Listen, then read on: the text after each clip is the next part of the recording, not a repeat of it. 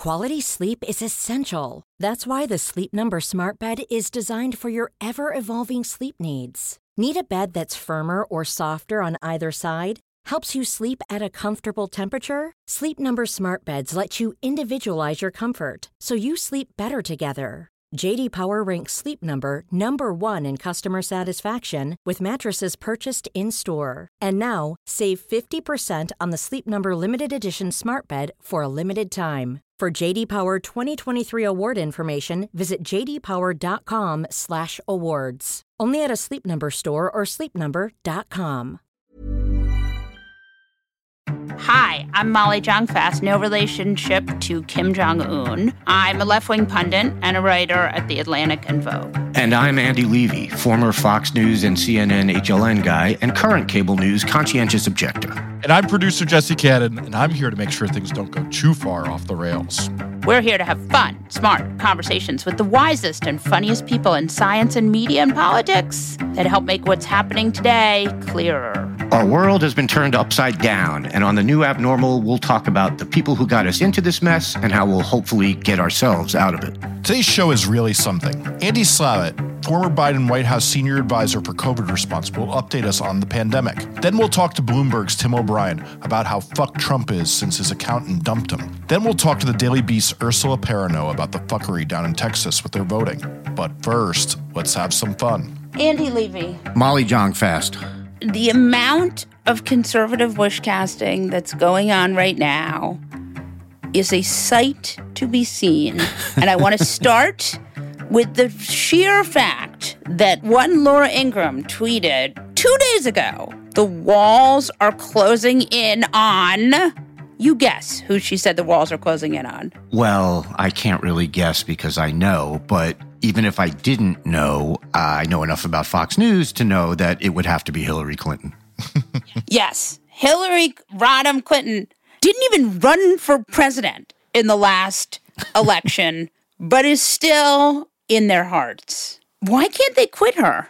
Because she's always in their hearts. They love her. They absolutely love her. I thought for a bit that Hunter Biden might take her place, but I, I don't think he has the legs, honestly. Can you explain to me what it is about her that they love to hate so much? She's a woman. She's not the most likable person in the world, so it makes her an easy target because even people that don't subscribe to the madness over there might not have a great opinion of her, but all their hopes and dreams are pinned on Hillary Clinton. And I am fairly certain that there is somewhere in, in that building, 1211 Avenue of the Americas, that there is now a sort of like a satanic ritual room where they offer up, you know, sacrifices and and burnt offerings that she will run in 2024. I mean, I don't want to get yeah. too gross, but the multiple orgasms that would come from that it's place. Pretty gross. If I know, if that were announced, there would be an earthquake in New York City. Andy, can I ask, do you think the burning of the Christmas tree was part of that ritual? it might have been. That might have been a counter ritual. oh, okay, okay. But here's the question about this. So there was news this week, the Durham investigation. So Merrick Garland may be AWOL, but Durham, John Durham, and his complicated facial hair is everywhere. He put out a statement that was vague enough for Fox News to run with it. It said, ultimately, if you read this Charlie Savage piece in the New York Times, it said nothing of what it said almost almost nothing that Fox News is saying it said, but with again with an investigation that good, you don't have to read it. You can just pretend you've read it, which seems to be what's happening now.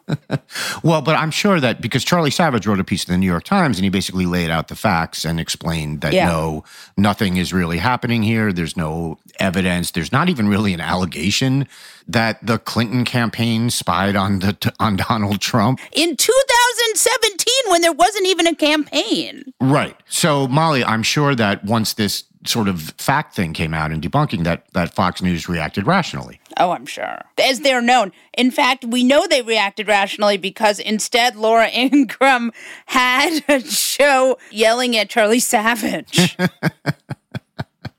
Because that's where you're supposed to get to from that. I guess that's the other way to go. But it is interesting, and right now, I think it's it's worth talking about this. There, the conservative news stories all are largely aspirational, right? We have the Durham investigation, largely aspirational. That they that finally they're going to lock her up, and then we have the Canadian truckers, which is another very exciting thing for the right because they hate Trudeau because he's a liberal, and they hate Canada because they're all vaxxed. And so, you know, they have an incredibly high vaccination rate, and Canadians tend to just sort of be law abiding in a way that we Americans are not. And so uh, there you have it. So, Molly, you wrote a really good piece on the truckers in your newsletter called Wait What, which everyone needs to run out and subscribe to. Tell us what's going on with the truckers. So, this is being portrayed in, in right wing media like Fox and, and other places as this huge grassroots movement opposed to vaccine mandates. And I'm assuming that's exactly what it is. Oh, yeah. Because when would Fox ever lie? No, and you know what's interesting, and we had Jeet here on the podcast on Monday, and he taught and he lives in Saskatchewan. Right. So he actually is in Canada with Canadians, and he is Canadian. So he has the full Canadian experience. And he said to us, which I think is interesting, and, and what and the reporting also bears this out, is that this is very annoying for Canadians. Yeah. And even Canadian truckers, right? Canadian truckers, and this is according to Trudeau, are 90% vaxxed. What happens here is that we have a situation where a lot of these people are neither truckers nor unvaccinated, right? Right. And it's gotten to be kind of a, you know, a kind of crew of the sort of QAnon, far right, alt right crew. And they're getting together in these Canadian cities, blocking traffic, hot tubbing. Uh, right. It's very cold there. I don't know why they're hot tubbing, you know, building little camps and refusing to move. My question is I don't quite understand. Like, if the police wanted them to move, Yeah. wouldn't they be able to get them to move? I mean, like, this is like January 6th. Like, if police just arrest you, can you still stay somewhere? Like, explain this to me because I'm not following. Well, I think it stems from your original thesis is that you said if police wanted them to move. Right. So the question is do the police want them to move or are the police sympathetic to them? It seems like that's where we're at. It is very, very funny watching people on the right suddenly appreciate protest movements. You know, we had we had Sean Hannity out there last week or a couple days ago. I can't even remember when it was. I think it was a couple of days ago, saying if the people decide they've had enough, we, I can't guarantee the safety of the police. And it's like, really?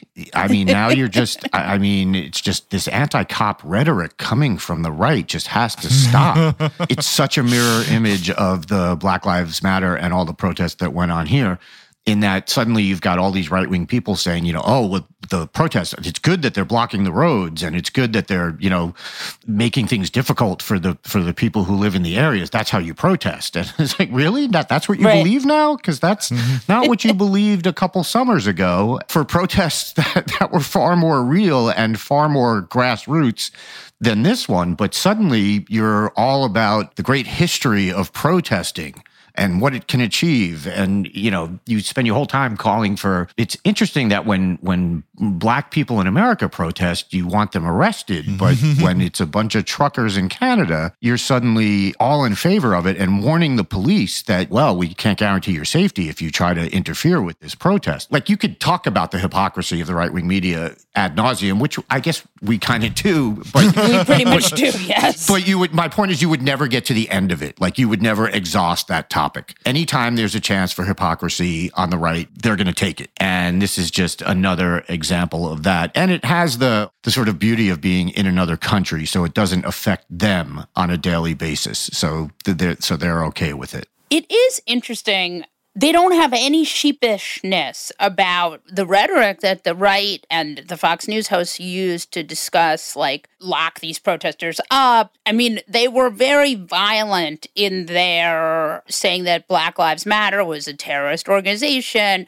Now we have these truckers, and they have found a bunch of weapons. There was a, they found a cache of weapons. These guys, they got weapons. They're camping out. No one wants them there and they're breaking the law. And yet, the Fox News hot take is pretty much the opposite of what it was. I wonder what the difference is. It's really hard to quantify what the difference is between a bunch of white truckers and a bunch of black Americans. I can't figure out the difference between the white protesters and the black protesters. I, it's on the tip of my tongue, but it's still I just I just can't figure out the the white black difference. But can we get to something? So these two scandals, quote unquote, Durham and the truckers, are being used on the right wing media complex to distract from what's happening in the Trump organization, right? Oh, what what could possibly be happening in the Trump organization besides their long term, you know, their their long time accounting firm saying they no longer have any confidence in any of the stuff they've done, and maybe they're turning state's evidence. I think we call this Trump kids in disarray. I think it's a vibe shift. It is a vibe shift. It is a vibe. It is definitely a vibe shift. The vibe is new accountants. I think it's that, that they're in a little bit more fear is the shift of the vibe. But it is. You're definitely seeing right wing media run cover for the family, and also probably for all the Republican infighting. Like today, I saw polymath and Republican pundit one Lou Dobbs say that Kevin McCarthy, who is desperate to become the Speaker of the House and will do anything he can to debase himself in this pursuit, is a RINO.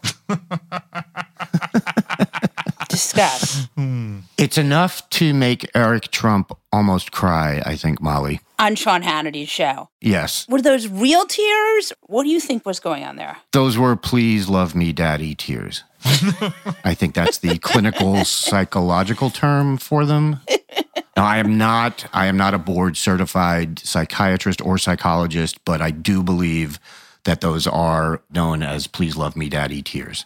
It's like King Lear with the sons going on television trying to sort of top each other with love for daddy. It's interesting to see it out because remember the Bush family had a similar dynastic kind of dynasty and you never saw this kind of weird i mean not that the bushes or anything great but you never saw quite the level of insanity play out in the public forum Yeah, well, the other thing here is, I mean, it's just, you know, Eric, you lost, man. I mean, you, know, it's like at a certain age, you just have to recognize it and just know that it ain't happening for you, pal. just go about your, but you know, go to another country. You know, be your own Trump. I say it's impossible to feel sad for Eric Trump, but if you could, it would be over this because he just so. The situation is, it's not sad because it's the Trump family, so it's hilarious. Right. But the situation itself is kind of sad. I mean, you just have this this one son who can just he's never going to be the son that has dad's name. Just psychologically just that alone like puts you at such a deficit. And then on top of it it's like if it's not junior it's it's Ivanka. So you you know he, he's not even second, and and he's losing to a woman, which in a dynastic family that's not how things are supposed to go. He's in third place, you know, and you got Barron coming up quickly. Who the hell knows? I mean, so it's just like he could end up in fifth place by the end of this if he's not careful. You know, it's so funny though, because there really was a window for those kids to get ensconced in Republican politics, and it would have been really easy for them to have run for Congress and the Senate, and they could have installed themselves as like the future of the Republican Party. And none of them decided to do it because I guess because it's more work than being on television. But Right. it's just sort of fascinating because they really did let, I mean, thank God they did, but they let that go by. Well, I think they because they all think you know, well, that's not how Dad did it. Dad became president without doing any of that, so I don't need to do that either. The jury's still out. We could end up with. I mean, look, we're not getting a President Eric Trump. That's never happening. Well, unless Trump ends elections. Right? No, unless it's unless it becomes just a pure. But even then, it's not Yeah, going to be Eric. That's what I'm saying. It's not going to be Eric. If I were Don Jr. and and Ivanka, I might have food tasters.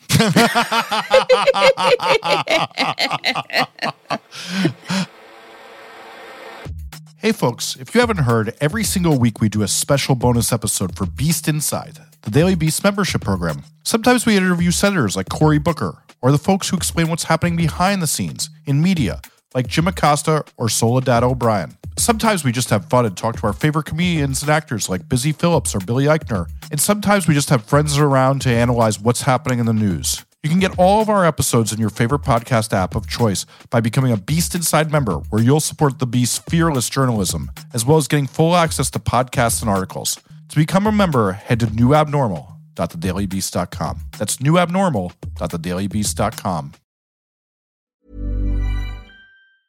Quality sleep is essential. That's why the Sleep Number Smart Bed is designed for your ever evolving sleep needs. Need a bed that's firmer or softer on either side? Helps you sleep at a comfortable temperature? Sleep Number Smart Beds let you individualize your comfort so you sleep better together. JD Power ranks Sleep Number number 1 in customer satisfaction with mattresses purchased in-store. And now, save 50% on the Sleep Number limited edition Smart Bed for a limited time. For JD Power 2023 award information, visit jdpower.com/awards. Only at a Sleep Number store or sleepnumber.com.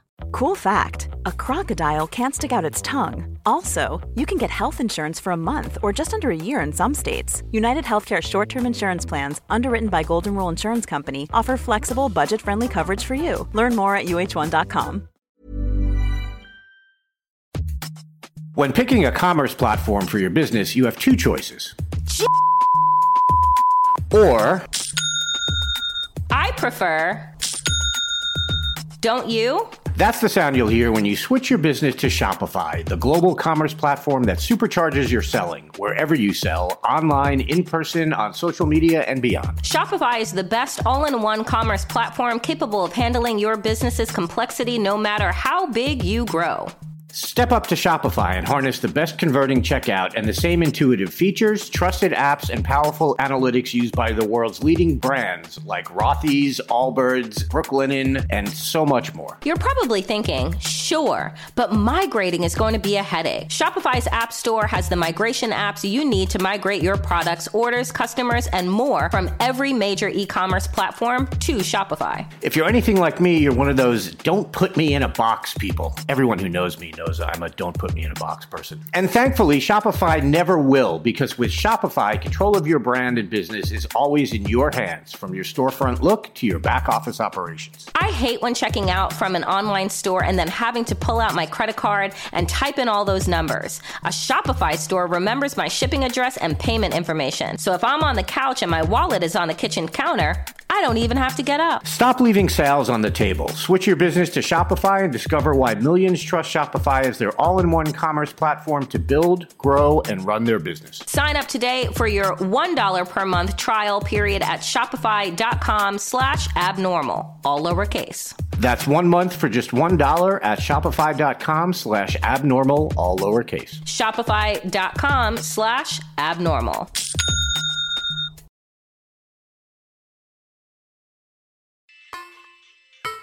Andy Slavitt is a former Biden White House senior advisor for COVID response, as well as the past head of Medicare Medicaid for Obama and the author of Preventable and the host of the In the Bubble podcast. Welcome back to the new abnormal, Andy Slavitt. I'm loving the name of the podcast more every day. I mean, I feel like we haven't had you on in a while, and the landscape when it comes to COVID has really, really, really changed. Where you feel that the pub- public health messaging is right now on COVID? Like, what stage of the pandemic are we in? What do you sort of believe is the thoughtful way to act in the world? What we've learned about COVID 19 in the last, I'd say, particularly nine to 10 months, is that this is not necessarily a contagious virus that we will all, all get immunity to. It's not necessarily a very lethal virus that's going to kill a lot of people. What it is, is a very wily, shape shifting virus that year after year can come back in slightly different forms and wreak havoc. And that's a very different kind of virus to plan for. If this were the COVID 19 of 2020, we could say, hey, get vaccinated and life will be good.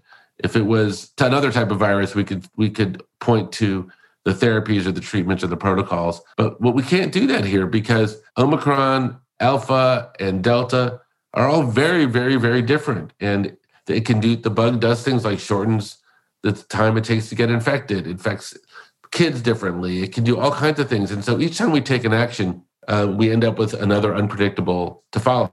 So we just have to understand that the traditional questions you might ask, like when is it over and when are we on a, a new stage and is this going to be endemic and so forth, are much more difficult to answer. Right. We don't really know. The thing that I have been struck by is there's been a lot of complaints about public health messaging. You know, you told me this, now you're telling me that. But that is really because the knowledge keeps shifting and changing and we keep accumulating knowledge, right? Yes, 100% true. And it's also the particular type of knowledge that, that's evolving is the type of knowledge which tells us that you go away six months or nine months, and the next time COVID 19 appears, it ends up looking pretty different. And it has the ability to shapeshift uh, because it has this sort of biological fitness to it, evolutionary fitness to it, that says if you attack me here and I look like a diamond, I will change into a rectangle. And if you challenge me there, I can turn into a star. And so you tell the public, look, we're dealing with a rectangle, we're dealing with a diamond. And nine months later, you could be dealing with a star. What does that practically mean? The practical implications of that. The best way to explain it is to, talk about what actually happens or what probably is actually happening, which is this virus, which mutates billions and billions of, time, of times, which divides and, and billions and billions of times, changes all the time what it looks like. And its most extreme case, if the virus is inside somebody that has a sort of compromised immune system, it's not working super well, it can multiply inside body for months and months and months until it comes up with something that changes the way that it works. And the reason it does that is because, like all of us, it fights for survival. If you attack it very effectively, it will change the rules on you. So it so very practically what that means is instead of taking five, six, seven days to infect you, in which case, by the time it does, your immune system responds. It can affect you in one to two days now, which is what Omicron does, which is almost impossible for your body's immune system to respond quickly enough without giving you some symptoms or some infections. And so, a vaccine that's developed for an earlier version of this virus isn't going to do the same things. Now, fortunately, it, the vaccine still protects you against being hospitalized and against death, and that and that's great and that's important. But if we're telling people, uh, we're trying to tell people how to avoid getting infected or infecting others, it's difficult to do that because the rules of the game keep changing because the virus is transforming what it looks like um, in order to survive. Does that make sense? It makes sense, but I think that it's a little bit theoretical for a lot of people. And so I want to get a little bit further into it. Like, I feel like part of us are, you know, sort of, we're trying to figure out what we're supposed to be doing, most of us. And it's constantly shifting. So, I mean, for example, I'm curious to know like how i mean for me i live in new york and we had a very bad outbreak in december and since then i've been pretty low key you know we're all vaccinated we're all boosted in my house and so i've been pretty much you know trying to act as normal as possible. I mean we wear masks when we go places but I'm curious to know, like, how are you living your life that's different than it was at the beginning of the pandemic and the middle of the pandemic? Just give us your what it looks like for you. It's sort of like sunny days, rainy days, and cloudy days. And you know, under sunny days, uh, I go play outside in the shorts and a t-shirt and jump in the pool and all that without a care in the world. We, you know, we can tell when there's sunny days because you just look around in your area and you see, well, the hospitals are are empty and there's not a lot of infection and there's not a lot of protocols. In which case, I'm I'm you know going to indoor sporting events. I uh, might wear a mask during certain you know parts where where yeah I'm in a big group. I might wear a mask for for a lot of it. But if I'm going to take if I'm going to, you know, have a sip of my beer and I would take my mask down for a few minutes, I'm not going to be paranoid. But when it's a cloudy day or, or a rainy day, my behavior changes. And, you know, it clearly in around Christmas time, it was very rainy, so to speak. And, you know, during that time, if you didn't come into our house without taking a test, we dined outdoors 100% of the time. We didn't see a ton of people. But the thing is, the reason you can get through the rainy days is just like actual rain. Unless you live in Ireland, you know it's temporary. It's going to last a short while and then things will, will come back. And so I think for, for now, rather than getting so far ahead of ourselves and worrying about the future, I think a lot of people have trouble with the pandemic because, you know, when they have a rainy day, they think, oh my God, how long is this going to go on? And is this going to be afflicting us forever? And the, the answer is it's not it's not going to go on forever. But that feeling that you don't know when it's going to end really weighs on people. So I just say, hey, it's a rainy day. It's rainy today. Um, I'll wear a mask. Uh, I'll avoid some, you know, tougher situations. I'll ask my mother not to travel. But when it's not rainy, uh, I don't worry about it as much. Talk to me about the COVID pill because that seems like a real game changer. And I know there are two pills, so I'd love you to talk about both if it's possible. And actually, there's like, it's like the pill is like four pills a day for like three days. So it's not as easy yet as it probably will be. But you can imagine a place where we have a pill you could take as soon as you get vac- you get uh, infected. You can imagine a, a, point where you could have uh, something you can spray into your nostrils that either protects you or um, or or uh, provides uh, before or after you'd get infected. And those are the kinds of things that are, that are coming. I mean, I think we're sort of a generation one. Uh, the, the, the most promising pill is one called Paxlovid from Pfizer, which we have very small amounts of today. And come April, we'll have, I think, a lot more. And by the end of the summer, we'll have 20 million in this country.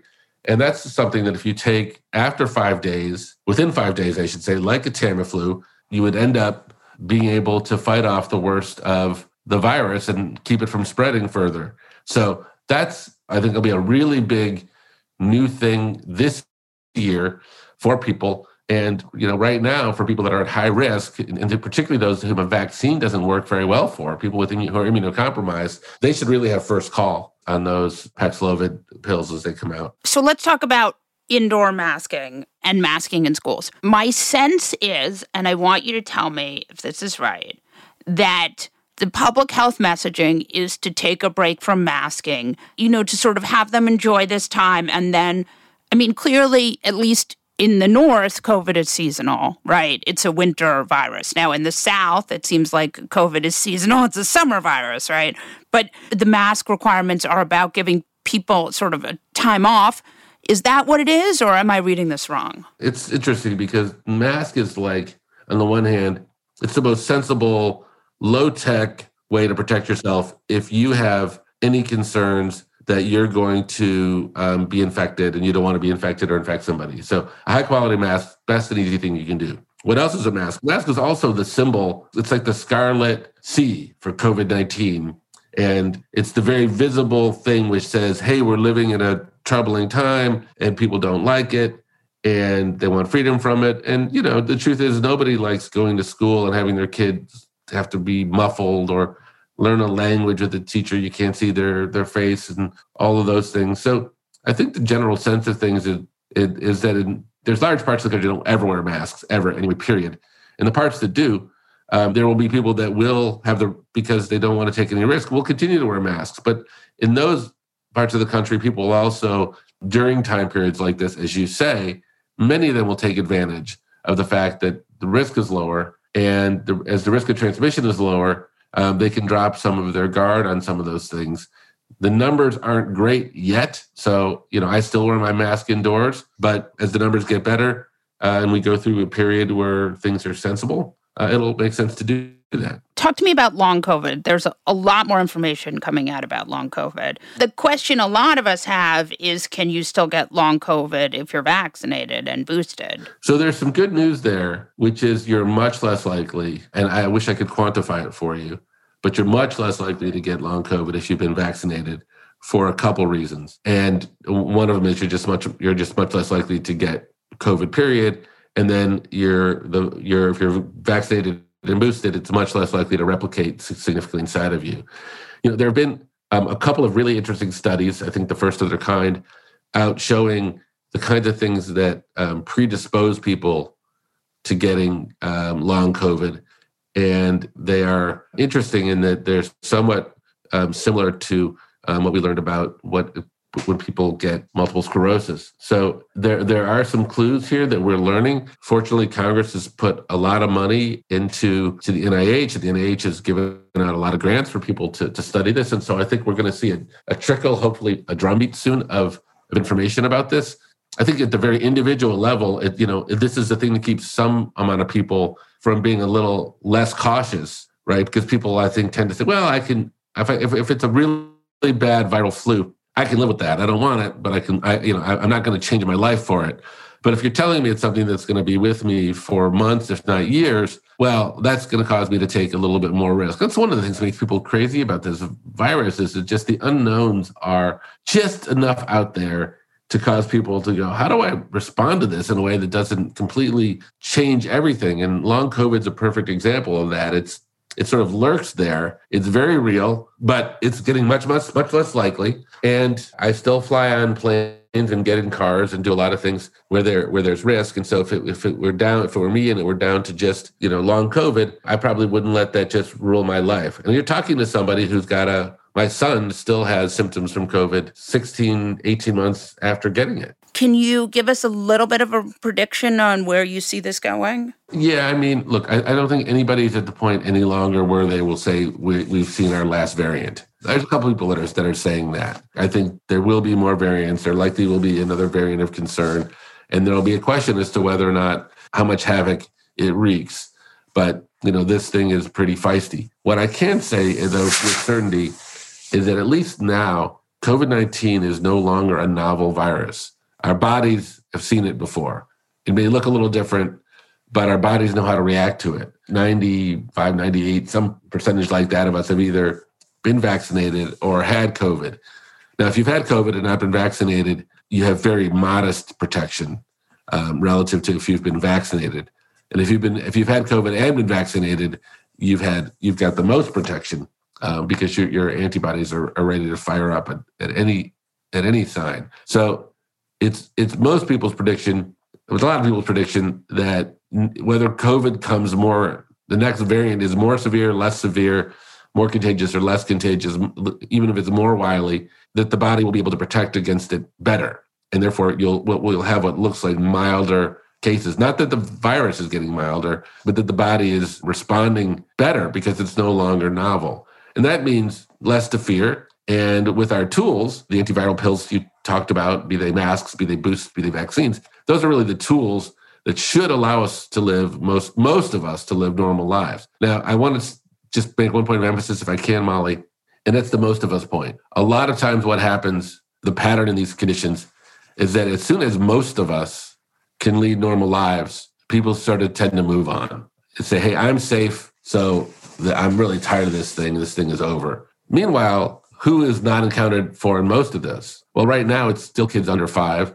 It's people that are immunocompromised. It's people that have comorbidities, particularly obesity. It's frail elderly. It's actually tens of millions of people. People are immunocompromised, I should have mentioned. It's a lot of people. And so increasingly, I think you're going to find yourself with people who, and I'll add one more category of people, people who work by the hour and are exposed frequently and can't stay home during during times when the virus is spreading. So you take all that and you say, well, gee, there's a lot of people, most of them are people we would consider to be underrepresented in our political dialogue and debate and policymaking who are going to be left more exposed while a large part of the country moves on. I don't know if that's the prediction per se, but boy, that's a pattern that I've seen happen and we've seen happen in this society over and over again. Most of us move on, a small percentage of us continue to get hurt. 2,200 people died yesterday from COVID 19, not making headlines anymore. Yeah. Thank you so much, Andy Slavitt. Molly Jong-Fast, thank you for having me. Tim O'Brien is a columnist at Bloomberg Opinion and the author of TrumpNation. Welcome back to the new abnormal, Tim O'Brien. Molly, it is always a treat. It's been a while, so thank you for having me back. Well, I was so excited because when I saw this Trump Mazars reporting, I said to Jesse, Oh, good, we can have Tim O'Brien on.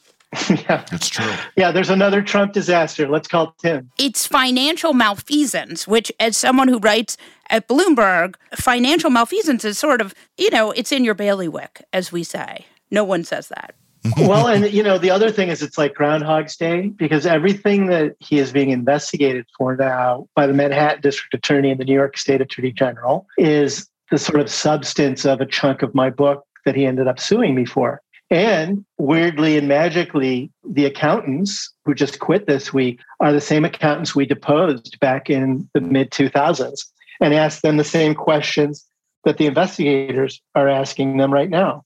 The difference is back then, they didn't quit because I was just a journalist and I didn't have subpoena power or you know, a prison sentence in my toolkit. And now, of course, you know, the Manhattan District Attorney and the New York AG do have those kind of powers. So it appears that Trump's more of Trump's accountants are heading for the exits. How unusual is it for your accountants to quit? Hugely unusual. I mean, it's like, you know, in the business world, if you're an observer as a journalist, if you're an investor, if you're a lender, if you're a, a, competitor, if you're a business partner, and the subject of your observation loses his or her accountant, that is one of the most mammoth and gigantic red flags that can be waved in front of your face. Uh, it means something is seriously wrong. And in this case, with Mazars and the Trump organization, the term that I'm still kind of reveling in, it just, for whatever perverse reason, it cracked me up. But when they wrote the letter to Trump informing him that they were quitting, they were firing their own client. They said in there, among the many reasons they were they were deciding to leave was because they had an unwaivable conflict quote unquote, an unwaivable conflict. And my cynical journalistic mind translated that as cooperating with law enforcement. Oh, interesting. Can mm. you say more about that? Well, I mean, I think I think if they haven't begun cooperating with um, Tish James, the New, New York Attorney General, they obviously can't, in good faith, continue to represent someone who they're testifying against. Now, I'm, I'm speculating, but that I, I just the language was so arcane and technical and you know, and the other things in there were delicious sort of things we've seen so many times before with Trump, you know, that we're, we're not sure that any of the stuff in your financial statements that we once said uh, we could get behind, we no longer can. We've seen things come out in this investigation that concern us. Uh, we can't file your tax return and your wife's tax return because you won't give us the information we need to file your tax return. Right. You know, it was like a clown car wreck of reasons for why they were leaving it. I think Trump's response to it was pretty Trumpy. Well, you're so nice. Sometimes you're so much nice with me. I wouldn't call that a response, Molly. I would call that the daft and unhinged ramblings of someone who is angry, afraid, and insecure. Uh, that that letter that Trump released on. Let's look at this series of events. Right on on you get on a Monday this document released by the attorney general from Trump's account saying we're leaving. And by Tuesday night, Trump's like, blah, blah, blah. no, no, no one's leaving me. In fact, I'm worth bazillions and bazillions and bazillions of dollars. I'm worth so many dollars that it would be crazy. And then on top of these investigators cause my accountant to leave, even though my accountant just said the day before that we're leaving because there's a problem with me. But I'm going to say that the that the you know the prosecutors drove him out the door. And and what was just so strange about it all is anytime he comes under assault about his money, it unleashes this wild, insecure child in him who judges the world and his own value by where he falls on the Forbes list. And and then gets into this puffery around how much money he has. I think he said in that screed that he has $8 billion, which is a lie. He certainly doesn't have that. and then he said, and by the way, I know all of these specifics about my finances, and everybody else is wrong, which blows up his legal defense that he had made, his lawyers had made from a day before, which was he won't sit down and testify because he doesn't know anything about his own money. And then the next night, Trump is like, wrong, wrong, wrong, wrong. I know a lot about my money. Uh, his lawyers must have been pulling their hair out. Right. I saw that. That that means now that Tish James can bring him in and say you you tweeted this and so or you said this. I mean that is more proof for her. Well we should we should remind your listeners here that what, like what the issue in her case and in the manhattan case cases they're essentially saying that trump duped tax collectors and bankers by inflating the value of what he had when it suited him and deflating the value of what he had when it suited him. And his defense and his children's defense explaining why they weren't going to testify they don't know anything about their own business and they don't know anything about their own wallet. Right and then she has now has an opening to say well that entire defense you just put up got eviscerated by yosemite sam getting on to Twitter and shooting himself in the feet like 300 times. Trump has had years where he's paid $750 in federal taxes. Correct. He's had years where he's paid nothing too. Right. And that's under examination. Donald Trump almost went broke in the early 1990s and he needed to borrow massively from his father to avoid that. And then he ended up not paying back hundreds of millions of dollars to banks, money that he owed to banks. And I think he probably took write offs against that for years that, that may now be questionable. And that's one of the things that reduced his tax burden to zero by the way, this is not uncommon in the real estate business. All right. of these big developers, by the way, Trump is not a big developer. He is a high profile developer, but he's a pipsqueak among the Manhattan Titans. But they all borrow a lot of money to continue to move their businesses forward, and they can write off those debts as a business expense. So it's not uncommon for very successful real estate developers to have extremely low tax bills. It's a a, a, huge loophole in the in the tax code that we mere mortals can't take advantage of. The other thing is you are able to devalue assets with real estate in a way that you're not with, with normal assets. It's totally scammy. But I just want to I apologize in advance to my friends who work in real estate. No, but it is just totally scammy. But I just want you to give me uh, like a sort of pull out of what the landscape in Trump world looks like right now, the legal landscape.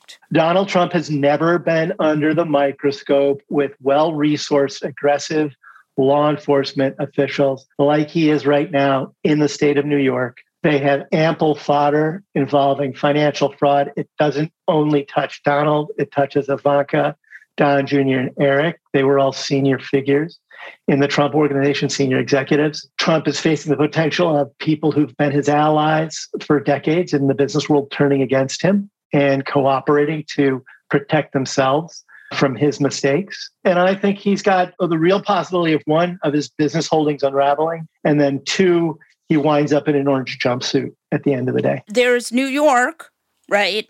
And then there's Georgia. And Georgia is a very different thing, which is also substantial.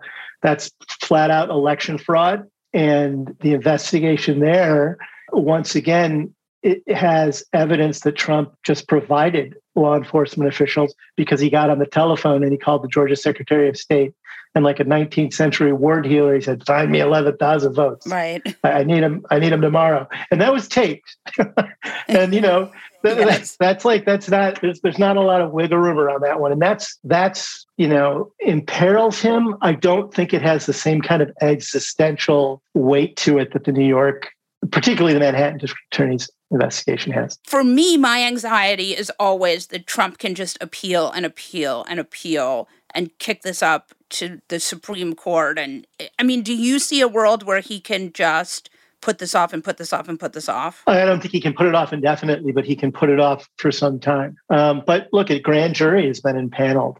That means the prosecutors believe they have extremely compelling evidence against a former president. They're not going to bring a case against a former president unless they feel they're on solid ground. So th- this is going to be, I think, become quite a legal showdown. Thank you so much for joining us. This was great. Thank you, Molly. Thank you, Jesse. Ursula Perano is a politics reporter at the Daily Beast. Welcome to the new abnormal, Ursula. Yeah, thank you for having me. So, talk to us about voting rights in Texas. Yeah, so basically, last year, the Texas state legislature passed this bill called SB1, which is just a mega elections overhaul bill in the state led by Republicans and then later signed by Republican Governor Greg Abbott. There's a lot of things packed into this bill. One of the key things that we are now seeing that Texas is approaching its primaries, though, is that there was a mail ballot change in the bill that requires folks to have their state ID or driver's license number or the last four of their social on their mail ballot applications and the return ballot, and it has to match what the state has on file. That's been causing some issues. State elections administrators don't necessarily know how to execute this new law. They are having difficulties matching numbers that folks are turning in with what they have in the file. They do not have enough guidance to know if folks are allowed to put both. And at the same time, there's a serious lack of awareness among voters about this new rule. A lot of state elections administrators I spoke to in Texas said that they were seeing some folks just straight up forget to put the, the numbers that they needed on their applications and their ballots. So we're seeing a really high rejection rate for these mail in ballots and some of the ballots that are starting to be returned as well. In addition to mail in voting, there's been issues with voter access for folks with disabilities, uh, a ban on drive through voting, rollbacks of early voting access that was expanded during COVID. COVID. So there's just a lot going on, and folks on the ground are sort of sounding the alarm. So I've seen a lot of reporting and also people interviewed who were trying to vote and having their ballots returned. This seems to be really emblematic. How different is it than it used to be? Texas was always a state that had uh, scaled back vote by mail rules. It was you had to have a disability, you had to be over 65, somebody was pregnant. There were only certain categories of folks that could vote by mail. But because they're trying to make these changes with really limited time before the actual election day, and because these are changes where the numbers aren't always matching up and folks don't have necessarily the time they need to correct these things, it is different. It's different because there's not enough time for folks to always fix the errors that they've made. Texas voters, when they have a ballot get rejected or a mail ballot application be rejected, they are entitled a chance to fix those things. But when the state is trying to implement this new rule just weeks ahead of time with, you know, mail voting starts and then the election is just a few weeks later, there's not a lot of room for folks to go back and make the corrections they need. And for folks that don't have that time, that don't get the time to go and correct their ballot, their only option is in person voting. But when again, you're dealing with these groups like folks with disabilities, folks who are elderly, folks who physically can't always make it to the polls, that's not an acceptable failsafe for a lot of people because they physically can't get there. They're mail voting for a reason. So is there any way that Democrats who are in the minority and the Texas and Texas, you know, has a lot of crazy stuff going on, like the you know, the power grid and the abortion stuff. But is there any mechanism for people to push back here? Well, so Democrats at the federal level would say they want to pass a federal voting rights bill to sort of codify and protect some of these things that are happening at the state level. Because as much as Texas is, you know, a case study in sort of how some of these election laws play out. We have a lot of places that are trying to enact these sorts of laws, and we're going to see these issues, I expect, in multiple states this year. But as far as folks in Texas, they are in the minority. They do not have the governor's seat. So there is limited things they can do to change it within their state. But I will say there are a lot of activists on the ground who are working to organize, to raise awareness, to make sure that folks have the access that they need as, you know, registered voters and entitled voters to cast their ballot this election. Right now, there's a primary election in Texas, right? Mm-hmm. Early voting has started and it's been very low. Can you explain how that what's happening there? So there is a primary election right now happening. Uh, the actual election day will be March 1st, and early voting did begin on February 14th. And there are a few things that have changed. Part of SB1 is that certain things that had helped boost early voting access during 2020 have been rolled back. Drive-through voting being a very popular one that is no longer available. Uh, there have been some restrictions on hours for early voting places that were not previously in place. It's about 6 a.m. to 10 p.m. Um, that is new. That sort of limits access. Some folks say, especially for folks who work non traditional hours. Previously in 2020, there were in, in one county a 24 hour polling place, for example, um, with the idea being to expand access. And then on top of that, though, there does have to be some sort of consideration that there is, it's a midterm. Folks don't vote at the same rate in midterms right. as they typically do. So uh, folks, yeah, and a primer, you know. So some folks I talked to were like, we are expecting lower numbers than you would have seen in 2020 for obvious non-presidential reasons. But yeah, the numbers are folks are have concerns about turnout. I heard the other night on Maddow they were talking about that they're not having a proper mechanism to cure ballots that are getting rejected. Yeah, so essentially elections administrators in Texas don't have a uniform process for getting ballots corrected once they get rejected. At a minimum, they have to send a letter out to say, hey, your ballot did not get accepted. And there is a tracking system at the state level online for folks to check, but folks I spoke to said awareness of that system isn't as high as they would like. And so it really depends in a lot of ways on the resources of that individual elections administration's office. You know, so it goes county by county. And some counties and really populous counties that have high populations and high budgets, they have folks that can work 12 hour days. They can boost their staff to help get in contact with voters to say, hey, there's this error. We can walk you through how to fix it.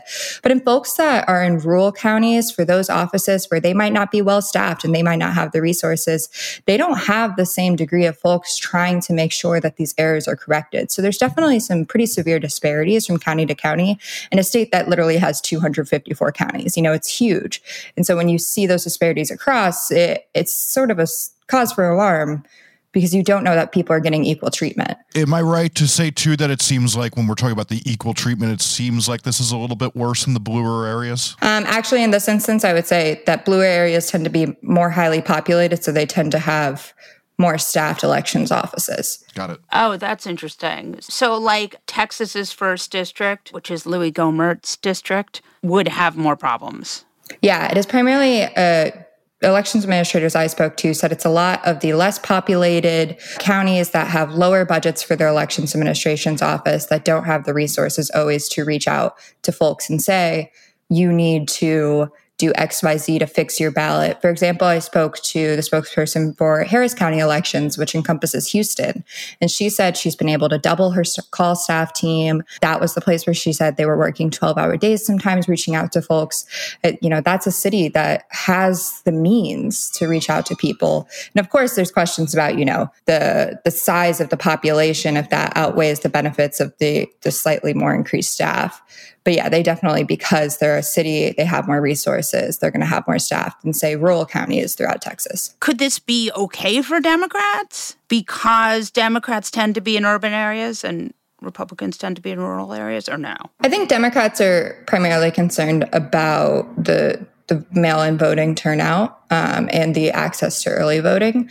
I don't necessarily know that it would outweigh just because the the Texas, the cities would have more access with the uh, elections administrators to correct the ballots. I don't know that would balance out. Do you have any other voting things that you're seeing in other states that are really worrying to you? I would say that a lot of states have really been looking and scaling back mail in voting in the past year in their state legislatures. And I think what we're seeing here in Texas, where there is simply not enough guidance for folks to properly implement this law. There are not enough resources for voters to get the education they need. I think that's going to make it difficult for, for some of these laws to go into place this year. A lot of Republican led state legislatures have been trying to pass these restrictions. And when we see them playing out in 2022. I expect Texas is sort of going to be a bellwether for some of the issues we can expect. Oh, let's hope not, but it sounds very likely. Thank you so much for joining us, Ursula. Yeah, thanks so much, y'all. What's crazier than QAnon? More outlandish than Pizzagate? And scarier than a Mexican getaway with Ted Cruz? The answer is what the American right wing has planned next. Be one of the first to listen to Fever Dreams, the new podcast from the Daily Beast tracking the conspiracy slingers, orange acolytes, and straight up grifters pushing to retake power.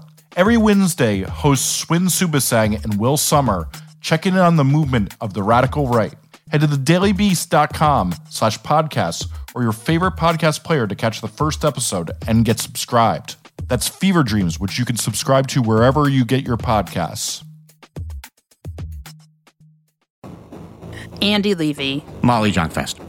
Who is your fuck that guy? My fuck that guy this week is uh, an old friend of the pod, Ben Shapiro, who on Wednesday, I guess it was, decided to get into a little spat with Tim Miller because Tim Miller wrote a piece about the Florida bill, the, the Don't Say Gay bill, which is absolutely yeah. horrible. And yeah. and and Miller said he said when he set out to write this piece, he thought, well, maybe everything's overblown and it's not that bad. And then he said, well, no, it, it is that bad, if not worse. Yeah. So Ben Shapiro went on his podcast and said, most people don't care about how Tim Miller feels about whether he gets to present him and his husband to a bunch of six year olds. Tim Miller was like, what? And Shapiro just kept going on. And basically, the idea here is that Tim Miller is saying you know, under this bill, if a parent or a teacher is gay and is married, they would not be allowed to reference that ever. But of course, if you're heterosexual, you can reference your husband or wife uh, or, you know, partner. And Ben thinks this is, you know, perfectly fine. And he said Tim Miller demands that he decide how and in what context your six year old child is taught about same sex marriage.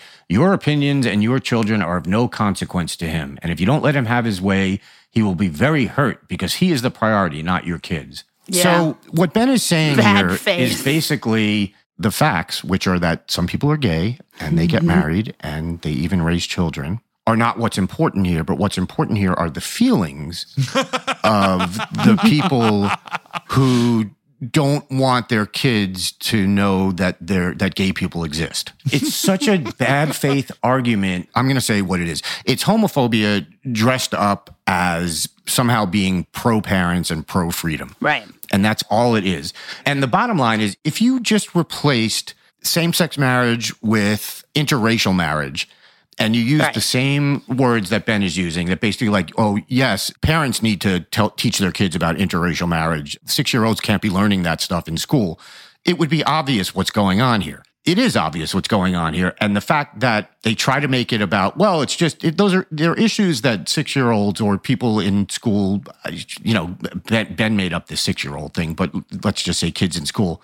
If kids in school can know that straight people can get married, they can know that gay people can get married and it's it's nothing but bigotry and you know he he loves to dress it up in whatever you know language he does but at his heart he's he's a simple he's a simple bigot like all bigots are and for that he gets my fuck that guy for today Yeah, and not great for the Jews, as you and I are Jewish. Not good no for he, us. he is Yeah. what we call a shonda he is a Shonda.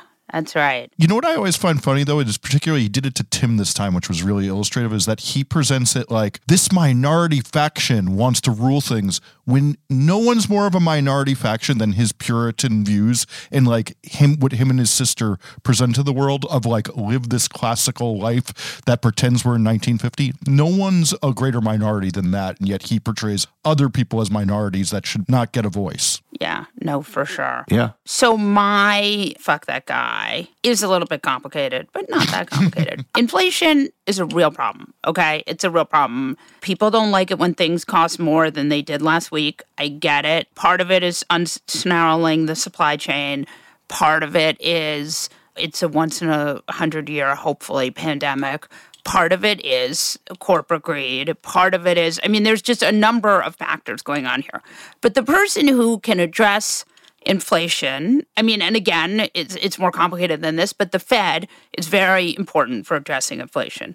Republicans have decided that they care a lot about inflation, a- and good. I think Democrats should too. It's an important issue, and people are suffering, and it is the job of our electeds to serve the people, and so this should be high on everybody's list. But I actually think Republicans are full of shit and pretending to care about inflation because there was a Senate banking hearing run by one Sherrod Brown, a favorite of this podcast. you know, it's to to interview the Fed chair to get that going. Republicans didn't show up. that's not possible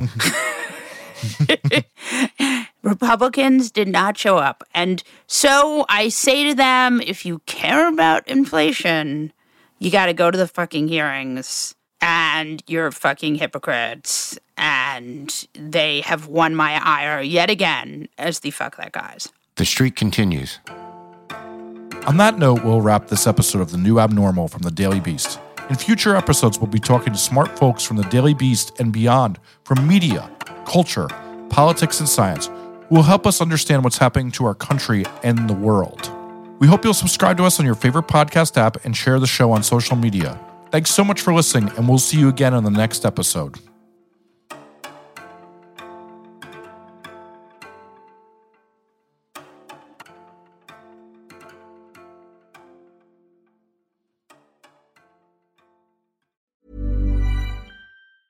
Planning for your next trip?